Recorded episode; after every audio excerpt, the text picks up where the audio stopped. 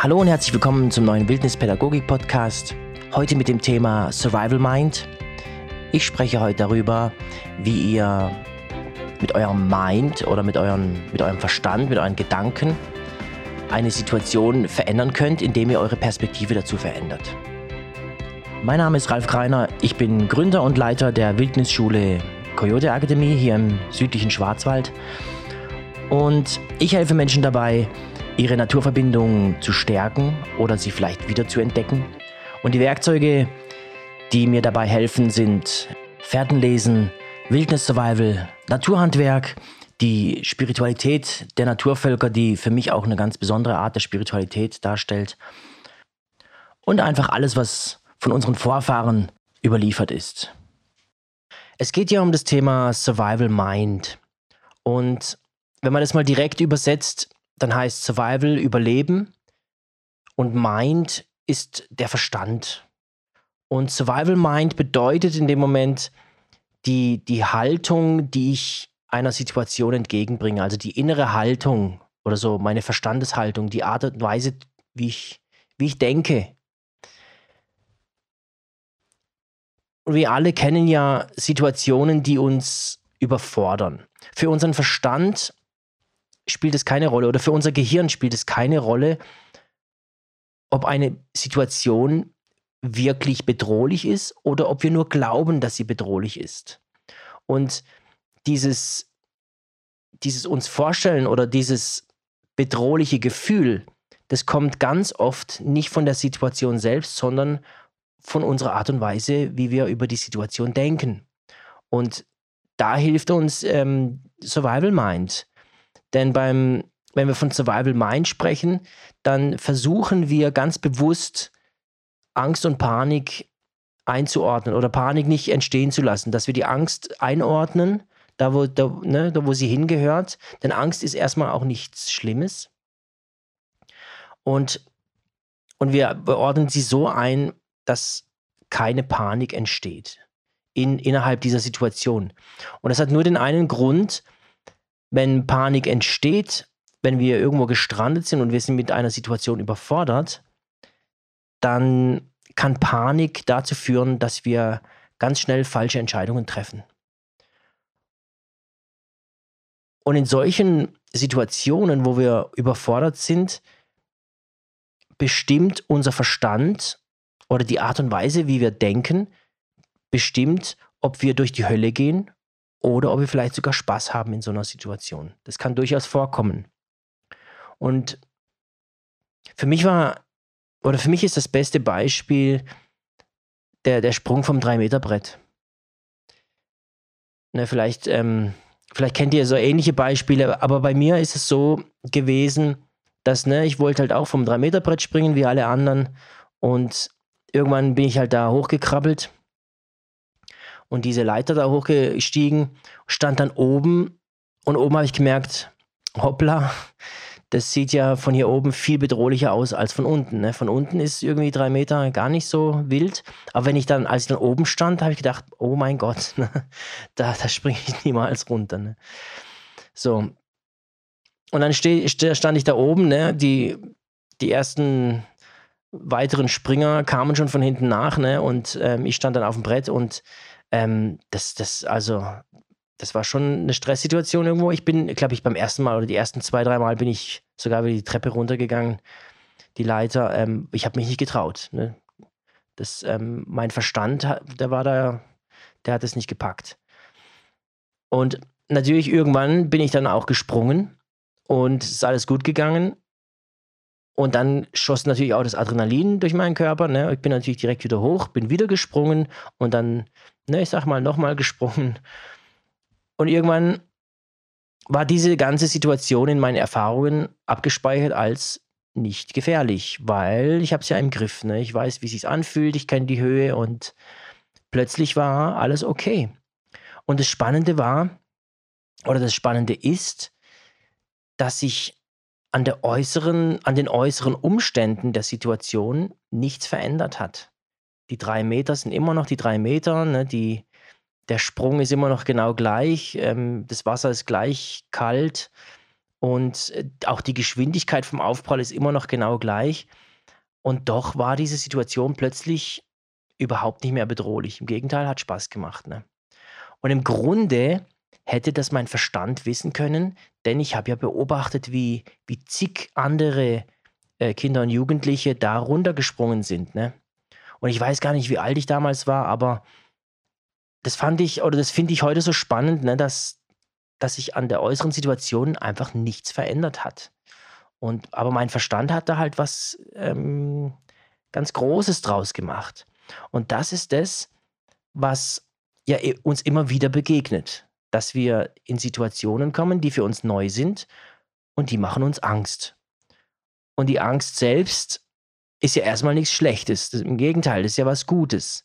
Denn es ist ja ein, ein Gefühl, das in unserem Körper Prozesse auslöst, die ja durchaus wichtig und gut sind. Wir stoßen Adrenalin aus und das Adrenalin befähigt uns, viel mehr Kräfte zu entwickeln. Wir haben also viel mehr Kräfte zur Verfügung und wir kommen dann in diesen Status hinein äh, von Flucht oder Kampf, wenn das Adrenalin stark wird. Und das hilft uns natürlich, entweder abzuhauen ne, und plötzlich haben wir viel mehr Kräfte zum Abhauen oder zum Kämpfen, je nachdem, was es ist. Und das sind uralte Prozesse, die uns ähm, Menschen ja schon ewig begleiten. Und in einer Survival-Situation ne, wenn man jetzt wieder Richtung Wildnispädagogik geht, das Leben im Einklang mit der Natur, da kommt man schon öfters mal an solche Situationen, in denen man einfach etwas komplett Unbekanntes vor sich hat. Oder man befindet sich in einer Situation, die man überhaupt nicht mehr vorhersehen kann, was als nächstes passiert. Das ist mir selbst schon, schon zigmal passiert, wo ich plötzlich ähm, im Stress war ne? und Adrenalin durch meinen Körper ging. Die Menschen, verschiedene Menschen reagieren da natürlich total unterschiedlich drauf. Ne? Es gibt ja diese drei Muster, die wir abfahren können. Ne? Das ist einmal Flucht oder Kampf oder man erstarrt, wie, wie der Hase vom Scheinwerferlicht. Aber in allen Fällen passiert etwas mit unserem Denken, das uns nicht gut tut. Denn wir können in dem Moment, wenn wir eines dieser drei Muster dann oder eines dieser drei Programme dann ablaufen lassen, können wir nicht mehr klar denken. Und es kann so weit gehen, dass alles, was wir gelernt haben, alles angelernte Wissen und alles angelesene Wissen, ne, jedes Filmchen, das ich auf YouTube mal geschaut habe, ist plötzlich nicht mehr abrufbar. Das ist einfach gelöscht, scheint es. Weil jetzt diese anderen Programme fahren. Und wenn uns das in einer Survival-Situation passieren würde, dann wäre das was Schlechtes, dann ist es ähm, eine ganz gefährliche Situation. Denn gerade in einer Survival-Situation müssen wir Ruhe bewahren und wir müssen klare Gedanken fassen können, damit wir auch klare Handlungen vollziehen können. Survival ist für mich eines der ehrlichsten Arten von Stress. Es ist nichts künstlich erzeugtes, ne? Es ist nicht so eine Art von Stress, die man irgendwie umgehen kann oder die man ignorieren kann manchmal. Ne? Manchmal haben wir Stress, dass wir aus Versehen, keine Ahnung, eine E-Mail gelöscht haben oder irgendeine E-Mail nicht beantwortet haben. Und dieser Stress verfolgt uns natürlich auch. Und beim Survival ist das nicht so. Ne? Der Stress, der beim Survival kommt, der ist echt, der ist ehrlich und da gibt es auch keinen Spielraum äh, für Ablenkung. Und es gibt auch nur eine ganz, eine ganz kleine Spannweite oder einen ganz kleinen Bereich für Fehler. Der ist einfach nicht groß beim Survival. Und das macht, das macht es auch so schön, weil man wird wirklich wieder ins Leben gerissen. In, in, in, auch beim Training, auch wenn es nicht immer um, um Leben und Tod geht, aber man wird wirklich ins Leben gerissen wieder dadurch. Und es ist da wirklich unsere innere Haltung, die dort den Unterschied macht also die, die nicht nur bestimmt, ob ich durch die Hölle gehe und leide oder ob ich Spaß habe vielleicht sogar, sondern die innere Haltung kann durchaus bestimmen und den Unterschied machen zwischen Leben und Tod. Denn wenn ich mich, mich dieser Panik hingebe und diesem Stress hingebe, dann treffe ich auf jeden Fall die falschen Entscheidungen. Und das ist mir als Fährtenleser schon mehrmals aufgefallen. Schon mehrmals habe ich beobachten müssen, wie, wie vermisste Personen ihre Kleidungsstücke zurücklassen. Das geht, das kann so weit gehen und das habe ich auch schon erlebt, dass die, dass die den ganzen Rucksack zurücklassen. Das habe ich jetzt schon zweimal erlebt, dass ein voller Rucksack irgendwo am Baum steht und die Spuren gehen weiter. Und die vermisste Person ne, hat den Rucksack zurückgelassen. Und das ist ein spannenderweise, Tom hat gesagt, dass es ein ganz normaler Prozess ist. Viele Menschen, die sich verlaufen und in Panik geraten, machen genau das. Die lassen ihr Gepäck zurück. Mit allen Sachen drin, die, mit denen sie durch die Nacht gekommen wären oder durch die Nächte gekommen wären. Als ich selbst mal in solchen Situationen war, wurde mir klar, warum das so ist. Wenn das Adrenalin durch unseren Körper schießt, dann haben wir den Drang, uns zu bewegen, weil genau das ist ja ähm, der Mechanismus, der dahinter steckt. Ne? Das gibt diesen, diesen Flucht oder Kampf, da brauchen wir Kräfte. Selbst wenn wir erschöpft sind, haben wir plötzlich ganz viel Kräfte zur Verfügung. Das heißt, unser Körper will eigentlich rennen. Ne? Er will flüchten oder halt kämpfen. Und jetzt sitzen wir da mit dem Rucksack auf dem Buckel, ne? 15 Kilo, 20 Kilo. Da fällt das Rennen schwer. Und ganz viele, und das ist mir selber auch schon passiert, ich, diesen Impuls hatte ich auch schon mal. Und auch ein, ein Teilnehmer von mir, oder der ist jetzt auch bei mir im Search and Rescue Team, hat auch die Geschichte erzählt, dass er zu meinem Camp wollte und die Situation war noch nicht mal bedrohlich, aber er wollte zu meinem Camp und da sind gerade die Bäume gefallen, weil die Holzarbeiten waren und der Weg, die, die, dieser Waldweg zu meinem Camp war einfach versperrt und er musste außen rumgehen. Er musste ziemlich großflächig außen rumgehen und kam dabei in eine Gegend, in einer Waldecke, die er halt nicht kannte. Er selber kommt nicht hier aus der Gegend und plötzlich wusste er nicht mehr, ist jetzt der Hügel auf, ist, muss ich jetzt da auf die Seite vom Hügel oder auf jene Seite vom Hügel? Und er war sich plötzlich unsicher, ne? Aber er wollte jetzt auch nicht wieder zurück zu den Waldarbeitern gehen. Ne? Und dann hat er diesen Impuls auch verspürt, dass er den Rucksack zurücklässt und mal die Gegend auskundschaftet, so, ne? Und bei meinen Kursen ähm, erzähle ich den Leuten immer und immer, und ich wiederhole ich ganz oft, ich erzähle denen immer wieder, niemals euren Rucksack zurücklassen, weil ich das einfach schon oft erlebt habe, dass, dass Menschen, die vermisst sind, ihren Rucksack zurücklassen. Ich wollte einfach, dass Menschen, die bei mir im Kurs sind, dass denen das nicht passiert. Dass die wirklich das so oft gehört haben, dass man den Rucksack und das Gepäck nicht zurücklässt, dass sie das dann einfach nicht machen. Und er hat gesagt, er hatte dann meine Stimme so gehört, ne, wie ich gesagt habe, niemals den Rucksack zurücklassen. Und das hat er dann auch nicht gemacht und ist halt dann mit dem Rucksack rumgelaufen. Und da kann man halt dann nur langsam laufen. Aber das ist ganz wichtig, dass wir uns langsam bewegen. Das Spannende mit unserer inneren Haltung ist, die hängt von den Erfahrungen ab, die wir in, ich sag mal, ähnlichen Situationen gemacht haben. Ne, wenn ich in ähnlichen Situationen ganz schlechte Erfahrungen gemacht habe, dann ist meine innere Haltung erstmal immer ähm, negativ besetzt. Die neuen Erfahrungen, die ich in solchen Situationen mache, hängen natürlich dann wieder von meiner inneren Haltung ab, mit der ich der Situation begegne. Das heißt, es ist so ein bisschen so ein Teufelskreis, den wir, wenn wir schlechte Erfahrungen schon gemacht haben oder halt schlechte Glaubenssätze mit uns mit, mittragen, ne, draußen, ne, die ist voller Gefahren und Zecken und äh, Spinnen und Krabbeltiere, da müssen wir irgendwas finden, wo wir diesen Teufelskreis durchbrechen können. Ich habe ja vorhin erwähnt, dass Angst durchaus positive Effekte hat. Für uns Menschen ist Angst total wichtig. Und die kann uns auch wirklich so eine Art Wegweiser sein. Denn im Grunde ist es so, dass wir jeden Tag irgendetwas tun sollten, was uns Angst bereitet. Das ist in unserer Kultur natürlich, sind es verschiedene Sachen. Und für, für Menschen, die schüchtern sind, bedeutet es, dass sie sich zeigen. Ne? Für Menschen, die sich gern zurückziehen, bedeutet es, dass sie mal rausgehen. Und man sollte jeden Tag etwas tun, was einem Angst bereitet. Aber natürlich nicht bis zu dem Maß, dass man in Panik gerät, weil Panik ist zu spät. Panik ist etwas, was, was uns wirklich ähm, schaden kann. In einer Survival-Situation kann es halt wirklich sein, dass ein überwältigendes Maß an Angst auf uns zukommt. Ne?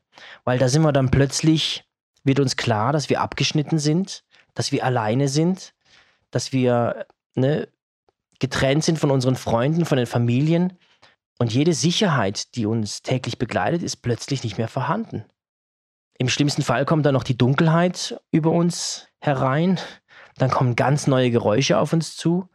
Dann gibt es Kälte und Feuchtigkeit und Nässe. Und plötzlich sind wir mit Gedanken konfrontiert, die wir in unserem Alltag überhaupt nicht denken. Also die, die, die lassen wir im Alltag nie zu. Die Gedanken, die dann auf uns einströmen, die hängen ganz stark von unseren Glaubenssätzen, unseren Erfahrungen und all den Dingen ab, mit denen wir unser Leben gestalten. Der eine Mensch hat halt Angst vor wilden Tieren, der nächste hat Angst vor wilden Menschen und wieder der nächste hat Angst vor irgendwelchen gruseligen Monstern, die er aus Filmen kennt. Ne?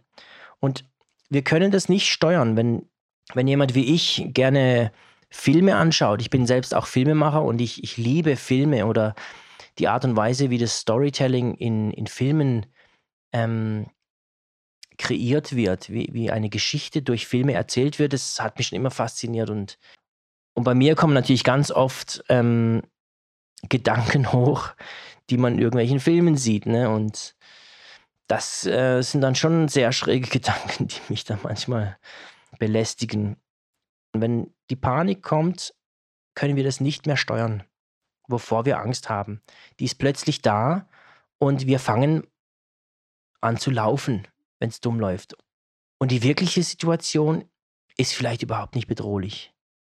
Die ist nur für unser, für unsere, ne, für unseren Verstand ist die bedrohlich. Und wenn wir so weit sind, dann werden unsere fundamentalen Lebensbedingungen durcheinander geschüttelt. Und wir, wir können dann durchaus den Mut verlieren. Und das ist, was die Angst mit uns macht, wenn sie mit uns durchgeht. Wie gesagt, Angst ist nicht der Feind hier. Ne? Nur müssen wir die Angst unter Kontrolle halten. Wir müssen die praktisch richtig einordnen. Denn wenn die Angst kommt, sind wir erstmal viel wacher. Wir sind ganz angespannt, aber wir haben auch viel feinere Sinne. Wir sind einfach ein bisschen, unsere Wahrnehmung ist, ist viel feiner eingestellt. Die ersten Gedanken, die uns dann so kommen, wenn die, wenn die Ängste größer werden, wenn die an, anfangen mit uns durchzugehen, sind dann so diese, diese Gedanken, dass man sagt, so hinter der nächsten Kurve müsste mein Auto wieder stehen oder hinter dem nächsten Hügel müsste eigentlich die Straße wieder kommen. Und man ist so davon überzeugt, dass man dann anfängt zu rennen, weil man diese Bestätigung braucht. Unser Verstand will dann die Bestätigung haben. Und der steuert dann alles von unserem Körper. Ne? Und das kann zum einen zu Unfällen führen und zum anderen raubt es uns sämtliche Kräfte. Denn wenn das Adrenalin irgendwann abfällt, dann haben wir keine Kraftreserven mehr. Dann stehen wir plötzlich da und uns fließt die Kraft aus dem Körper raus. Wir sinken erschöpft zu Boden. Das Spannende ist, dass diese Ängste und Panik, die uns als Erwachsene begleiten, dass Kinder diese noch nicht kennen. Tom hat mal gesagt, dass ein Kind bis fünf Jahre bessere Chancen hat, die ersten vier Tage draußen zu überleben als ein Erwachsener. Und ich habe schon einige Fälle betrachtet. Ne? Ich war jetzt nicht bei allen Fällen beteiligt, aber es ist tatsächlich so, dass dass ich jetzt schon drei Fälle hatte, wo Kinder unter vier Jahren waren, ne, sogar schon vier Fälle in den letzten zwei oder drei Jahren, wo die Kinder absolut unbeschadet nach zwei bis drei Tagen wieder aus dem, aus dem Wald, aus der Natur zurückkamen und weder psychisch noch körperlich irgendwelche ähm, Schäden davongetragen haben. Und das war, fand ich total spannend. Und wenn man die, die Berichte und die Geschichten dazu verfolgt, war das immer so, dass diese Kinder, ähm, das eine Kind hat einem Schmetterling, ist einem Schmetterling gefolgt und das andere Kind hat eine Geschichte erzählt, dass ein, ein Bär sie versorgt hat. Das war erst vor kurzem sogar, das war erst irgendwie vor ein paar Monaten, wenn ich mich nicht täusche, oder letztes Jahr. Da war, das Mädchen hat dann erzählt, ein Bär hätte sie warm gehalten und hätte sich um sie gekümmert. Und das ist das, weil diese Kinder Berührungsängste von uns Erwachsenen noch nicht kennen. Das habe ich ja in meinem letzten Podcast auch schon erwähnt, dass der Sitzplatz Berührungsängste abbauen kann. Man lernt wieder ne, die Natur oder die Erde zu berühren. Und das hilft enorm, um Panik zu verhindern, wenn wir mal wirklich gestrandet sind. Und Kinder haben diese Ängste noch nicht. Die, die wissen noch nicht, was Borreliose und FSME und das alles ist. Ne? Das, das kennen die halt noch nicht. Und da haben die auch keine Angst davor. Die setzen sich ins Laub und irgendein Krabbelkäfer ist halt eine Elfe und für uns ist das irgendwie ein bedrohliches Tier. Und dabei ist es gar nicht, außer man baut seinen Unterstand auf einem Erdwespennest. Dann habt ihr vier Stunden umsonst gebaut. Das ist mir nämlich schon mal passiert. Aber da reden wir jetzt nicht darüber. Das sind Erfahrungen, da lernt man einfach was draus. Nämlich genau zu gucken. Das Allerwichtigste in jeder Stresssituation, und das gilt natürlich im Besonderen für Survival-Situationen, gilt es, Ruhe zu bewahren. Das ist wirklich der wichtigste Punkt. Wenn wir nur das, wenn wir uns nur darauf konzentrieren, Ruhe zu bewahren, können wir die meisten Situationen, die mit der Natur zusammenhängen, aussitzen. Die größten Probleme kommen für uns erst, wenn es dunkel wird. Dann fangen wir an zu laufen und dann verlaufen wir uns noch mehr. Wenn es hell ist, sehen wir ganz oft unsere eigenen Spuren durch den Wald. Wir sehen ganz schnell den, die Wege wieder. Wir können ganz schnell wieder die, die Wegweiser lesen. Und wir müssen eigentlich nur warten, bis es wieder hell wird. Und meistens können wir gerade in unseren Breiten, können wir meistens, also auch nicht immer, aber meistens können wir eine Nacht tatsächlich aussitzen. Wenn wir Ruhe bewahren, wenn wir keine Ruhe bewahren, fangen wir an zu rennen. Denn das Adrenalin in unserem Körper hilft beim Ruhebewahren leider nicht. Aber jetzt kommen ein paar Tipps, die uns helfen, Ruhe zu bewahren und dadurch klarere Gedanken zu fassen. Und wenn ich klare Gedanken fassen kann, plus Adrenalin in meinem Körper, dann kann ich richtig gute Leistungen vollbringen. Dann kann ich mir eine, eine, einen Survival-Unterstand bauen, tatsächlich in einer Stunde, wo ich normalerweise vier bis fünf Stunden dafür brauche. Und der erste Tipp, wenn ich in Stress gerate, der für mich lebensbedrohlich ist, ist tatsächlich hinsitzen. Ihr setzt euch einfach hin, auf den Boden, an einen Baum, da wo ihr seid. Einfach hinsetzen. Und das Hinsetzen signalisiert unserem Körper Ruhe. Das heißt, in dem Moment, wenn ich mich hinsetze, fängt mein Körper schon an, sich zu entspannen. Und das hilft enorm. Ich habe beispielsweise bei meiner Search and Rescue Weiterbildung, wir sind immer in Teams unterwegs und immer einer von, aus dem Team ist der Führende, der ist der erste Fährtenleser und das wechselt dann immer durch. Und wenn eine Person gefunden wird, gibt so es so, ein, so eine Art Standard, die wir dann durchführen. Jeder hat, es gibt verschiedene Aufgaben, die erledigt werden müssen. Und einer hat die Aufgabe, den Überblick zu bewahren. Dass nichts vergessen wird, dass nicht vergessen wird, einen Notruf abzusetzen, dass nicht vergessen wird, ähm, ein Regendach aufzuspannen, wenn es regnet. Und die Aufgabe von dem, der führt, ist, der, ist die, den Überblick zu bewahren. Der gibt die Kommandos und der sagt, was gemacht wird und was vergessen wurde. Und seine Aufgabe ist es tatsächlich, wenn ein Mensch gefunden wird, dass er die Hände in die Hosen packt, in die Hosentaschen. Ne? Und das ist etwas, das ist für viele schwierig, ne? weil wir sind so erzogen worden, Hände in der Hose heißt faul. Ne? Man will ja nicht faul sein, man will ja helfen. Aber das ist bei mir wirklich eine Grundregel. Der, der vorne steht, der, der den Überblick hat, packt die Hände in die Hose, damit er gar nicht in Versuchung kommt, irgendwo Hand mit anzulegen. Und ich hatte tatsächlich den Fall bei einer Ausbildung, ich glaube vor zwei Jahren war das, da war halt einer dabei, der war so ein bisschen besonders ehrgeizig, ne? der wollte da irgendwie alles besonders richtig machen und hat dadurch alles besonders falsch gemacht. Ne? Der hat dann die, die, halt eben die Führung gehabt und hat dann alle angewiesen, wer was zu tun hat konnte aber dann nicht loslassen und hat dann nochmal Detailanweisungen gegeben, so dieses, man nennt es heutzutage Micromanaging und hat jedem jeden Handgriff nochmal erklärt, ne? Und wo er jetzt das macht und wie er das macht und wie er jenes macht. Und er hat dann tatsächlich vergessen, dafür zu sorgen, dass sich irgendjemand um den Verletzten kümmert. Der, der, der Vermisste, der Verletzte lag da. Also das war kein echter Fall, das war so eine, eine gestellte Situation. Aber der Verletzte lag da und der, der, um den wurde sich überhaupt nicht gekümmert. Weil er so, ne, der, dieser ehrgeizige Teilnehmer, der war halt wirklich so schon im Stress. Ne? Da, da kam schon das Adrenalin hoch, ne? auch in, der, in einer gespielten Situation kann das passieren. Und in dem Moment, wenn man alles richtig machen will, kann es sein, dass man tatsächlich alles falsch macht. Ne? Und das macht ne, auch wieder diese Anspannung, der Stress, die Angst. Ne? Und das Hinsetzen oder dieses bewusste Nichtstun, das die Hände in die Hosen packen, das hilft. Das signalisiert unserem Körper Entspannung. Der zweite super Tipp, wenn ihr alleine seid, ähm, nenne ich mal das Selbstgespräch. Das ist, ein, das ist wirklich ein super Tipp.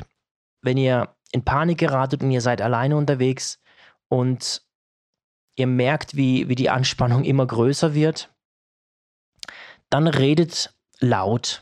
Und das Lautreden ist ganz wichtig. Also nicht schreien, sondern einfach laut sprechen, so wie ich jetzt hier einen Podcast. Ihr könnt einen Podcast erzählen. Das hilft enorm, euch zu beruhigen. Zum einen, die, eure eigene Stimme zu hören, hilft enorm. Und zum anderen natürlich, was ihr sagt. Was ihr nicht tun solltet, ist euch Vorwürfe zu machen. Ne? Das passiert ja manchmal also fast automatisch, ne? weil wir natürlich auch wieder in einer äh, Kultur leben, die gerne mal schnell Schuldige sucht, erstmal, bevor man eine Lösung sucht. Und das sollten wir nicht tun. Wir sollten mit uns selbst so sprechen wie mit einem Kind, das irgendwie halt jetzt einen Bock geschossen hat. Also auch da die Kinder natürlich nicht anschreien, sondern wirklich lieber Mut zusprechen, denn wir sind, sitzen alle im gleichen Boot. Wobei wir natürlich alleine sind. Aber ich hoffe, ihr versteht, was ich sagen will damit. Sprecht mit euch selbst so, ähm, sprecht euch selbst Mut zu, sagen wir es mal so. Geht, geht ein Gespräch mit euch selbst. Das ja, heißt ja auch Selbstgespräch. Ne? So als würdet ihr mit einem, mit eurem besten Freund sprechen oder mit einem Menschen, der euch am allermeisten am Herzen liegt. Verständnisvoll. Es geht nicht darum, so zu tun, als wäre alles in Ordnung, sondern es geht darum, ruhig zu bleiben. Was man auch machen kann, das hat was mit halt wieder mit dieser inneren Haltung zu tun. Und es geht wirklich nur darum, dass ich nicht in Panik gerate. Ne? Ich kann diese Situation nicht wie, wie ein Unglück ansehen, sondern wie eine Herausforderung. So als würde ich einen ungeplanten Urlaub genießen. Ne? Und das ist, es verändert an den äußeren Bedingungen nichts. Das ist wie mit dem 3-Meter-Brett. Es verändert nichts daran, wie gefährlich oder ungefährlich die Situation ist, aber es verändert meinen Handlungsspielraum. Wenn ich ruhig bleibe, habe ich einen wesentlich größeren Handlungsspielraum zur Verfügung. Und die Situation als Herausforderung anzunehmen, die hilft mir dabei. Die hilft mir enorm dabei, ruhig zu bleiben. Und das war Tipp Nummer drei. Tipp Nummer vier ist ganz wichtig. Da geht es darum, dass ihr keine Angst oder euch keine Sorgen um Peinlichkeiten macht. Ich glaube, es war John Young, der uns mal gesagt hat an einem Seminar, dass wenn erwachsene Menschen sich verlaufen und vermissen, in Amerika passiert es ja noch viel häufiger in diesen großen Nationalparks. Und er hat gesagt, die meisten Menschen kommen nicht ums Leben, weil die Natur wild ist oder so harsh ist, sondern die sterben an, er nannte es Termindruck ne, das Terminkalender-Syndrom. Der erwachsene Mensch in unserer Kultur hat das Gefühl oder das Bedürfnis, irgendwas zu machen. Ne? Weil wir irgendwie so Glaubenssätze in uns tragen, wie von nichts kommt nichts und ich muss ja was tun, um meine Situation zu verbessern. Ne? Und faul sein ist schlecht. Aber gerade in solchen Situationen, wenn wir vermisst sind, sollten wir erstmal nichts tun. Einfach mal abwarten und, und mal unsere Sinne wieder aufmachen und vielleicht hören wir irgendwo was, vielleicht sehen wir irgendwo was, ne? vielleicht ähm, kommt uns ja gleich die leuchtende Idee, wo es lang geht. Ne? Und er nannte das eben der, der Termindruck, ne? weil es den Menschen natürlich total unangenehm ist, wenn man jetzt aus, aus, einem, aus einem Alltag herauskommt, wo man immer aktiv ist, ne? Oder vielleicht sogar eine Führungsposition hat in, in einer Firma und plötzlich sitzt man da und hat alles falsch gemacht. Ne? was, was denken denn da die Mitarbeiter von mir? Ne? Und wie, wie stehe ich denn nachher da, wenn ich nach Hause komme? Und genau das muss uns klar sein, dass in dem Moment ist das alles egal. Spielt keine Rolle. Und da dürfen wir uns keine Sorgen machen um Peinlichkeiten. Es geht ja auch mit dem Selbstgespräch natürlich dann auch weiter. Ne? Wenn, wir so, wenn uns das peinlich ist, dann will man das nie machen. Aber das ist halt ein wichtiger, ein wichtiger Punkt. Ne? Kinder führen übrigens ständig Selbstgespräche. Ne? Auch im Spiel, die, die reden ja immer laut. Und das können wir auch tun. Der Tipp Nummer 5 es hat auch wieder was mit der inneren Haltung zu tun oder mit, mit, unserem, mit unseren Vorstellungen und mit unserer Vorannahme. Und das ist der Unterschied zwischen was ich will und was ich brauche. Ich habe ein ganz tolles Zitat gehört von einem, von einem Arbeitskollegen von mir damals, als ich noch in so einem Großraumbüro gearbeitet habe. Und er hat gesagt, die Blume Ich will wächst noch nicht mal im Garten des Königs. Das fand ich immer so ein toller Spruch irgendwie, ne? Und wenn wir uns das klar machen, das hilft uns, nicht diese Isoliertheit von allem zu empfinden, ne? von, von, von der ganzen Sicherheit, die wir uns so im Alltag ähm, so wünschen und auch so aufbauen. Denn es muss uns einfach klar werden, dass wir nicht sofort bekommen können, was wir wollen. Das ist in unserem Alltag auch nicht möglich. Und draußen natürlich auch nicht, ne? Auch wenn plötzlich die Gedanken an Pizza und ähm, Pommes und Hamburger kommen, das kriegen wir jetzt halt nicht, ne? Das muss uns klar sein. Aber es muss uns auch klar sein, oder es darf uns auch klar sein, dass wir alles haben können, was wir brauchen. Und da kommen wir schon zu den Dingen, die wir brauchen. Und das lernen wir beispielsweise auch an so Survival-Kursen. Das lernt man bei mir beispielsweise an einem, an einem Einstiegskurs. Und der Einstiegskurs bei mir ist wirklich für absolute Anfänger. Und da bekommt man schon erzählt und auch praktisch machen wir das durch, äh, was der Mensch eigentlich braucht zum Leben. Und das ist Schutz, Wasser, Feuer und Nahrung. So. Und eigentlich auch in, genau in dieser Reihenfolge. Das heißt, wenn ich irgendwo gestrandet bin in einer neuen Umgebung, muss ich mich einfach erstmal nur um Schutz kümmern. Und zwar um den Schutz, der jetzt gerade ansteht. Wenn es jetzt nicht zu regnen beginnt, brauche ich keinen Regenschutz, ne? aber ich brauche auf jeden Fall einen Kälteschutz. Ich muss mich irgendwie isolieren. Ich muss meine Körperwärme am, bei mir behalten. Und das geht am aller einfachsten, wenn gar nichts anderes da ist, dass ich mir einfach Isolationsmaterial in meine Klamotten reinstopfe. Das kann Gras sein, wenn ich irgendwo eine Wiese finde, einfach Gras reinstopfen. Das kann aber auch Laub sein. Laub ist ein wunderbarer Isolator. Der isoliert euch, auch wenn es, wenn es nass ist. Habe ich schon getestet. Selbst mit nassem Laub habe ich eine richtig warme, kuschelige Nacht verbracht. Und zwar im November. Und da war ich richtig froh, dass es funktioniert hat. Ne, die, die, Gedanken kommen automatisch. Auch in dieser Nacht, in der ich so warm hatte, ne, das wusste ich natürlich erst am folgenden Morgen. Während ich mir das Laub in die Klamotten gestopft habe, war es natürlich erstmal kalt und ich habe gedacht, oh mein Gott, das, ähm, das, das schaffe ich nicht. Und das, da kommen bei mir auch immer die Gedanken, so, ne, warum mache ich, tue ich mir das an? ähm, aber am nächsten Morgen weiß ich dann, warum ich mir das antue. Und klar, in, der, in dem Moment wünsche ich mir auch ein warmes Bett und eine Zentralheizung und eine, eine Dusche und vielleicht eine Badewanne. Aber es ist klar, das gibt es halt jetzt nicht. Ne? Aber was ich benötige, ist eine Isolation, dass ich nicht an Hypothermie leide. Hypothermie ist die, die Unterkühlung und die kann ähm, auch schnell mal übersehen werden. Man kann schnell unterkühlt sein und merkt es zum Teil gar nicht. Aber mit einer guten Isolierung und Isolierung liegt überall rum dann, wenn man das, wenn man die paar Dinge mal kennt, dann ist es ganz schnell gemacht eigentlich. Ne?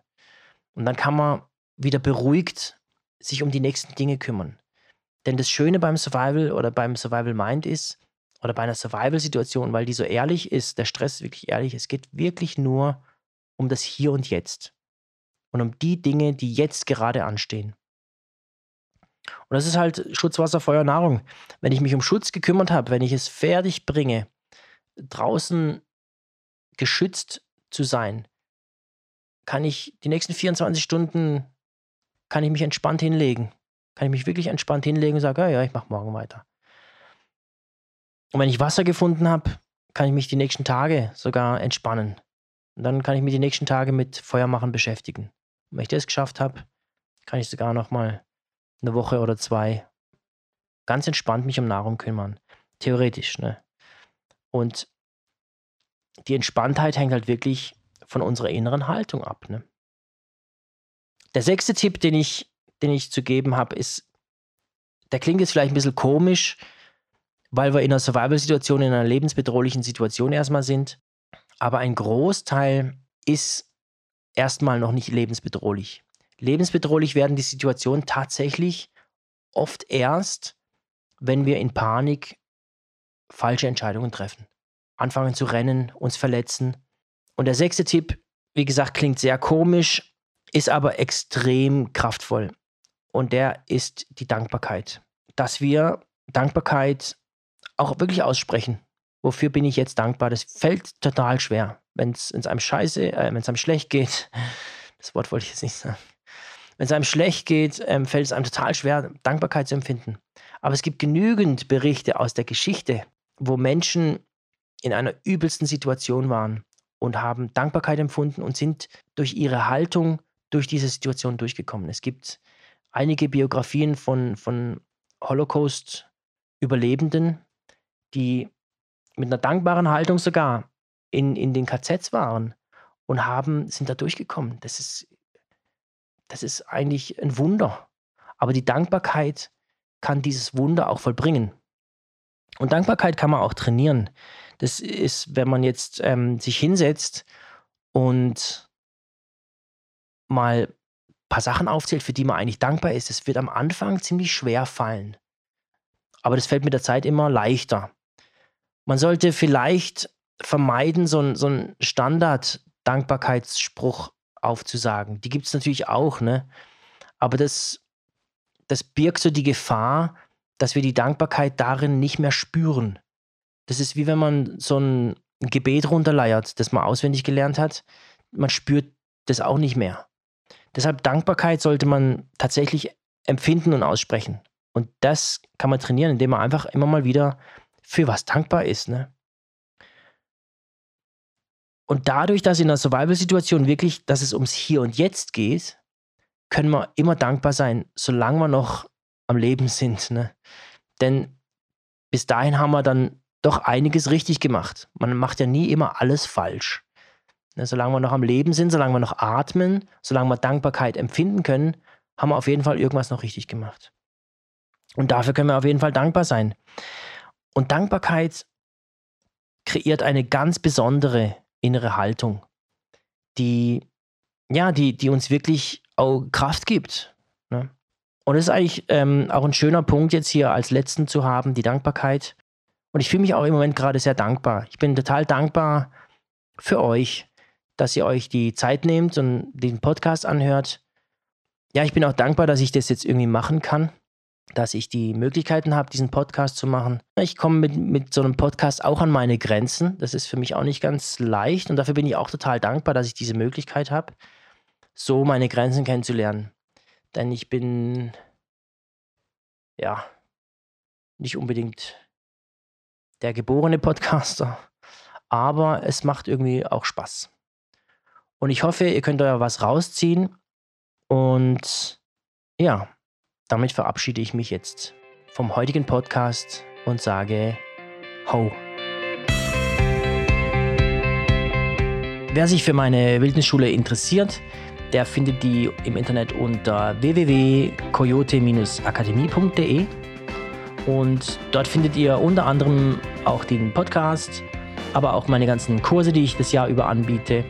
Und ich freue mich über einen Besuch von euch auf meiner Homepage und wenn ihr irgendwas Besonderes hören wollt in diesem Podcast, dann lasst gerne einen Kommentar unten und schreibt mir, was ihr da gerne hören wollt. Und ich werde versuchen, das dann in einen Podcast einzubauen.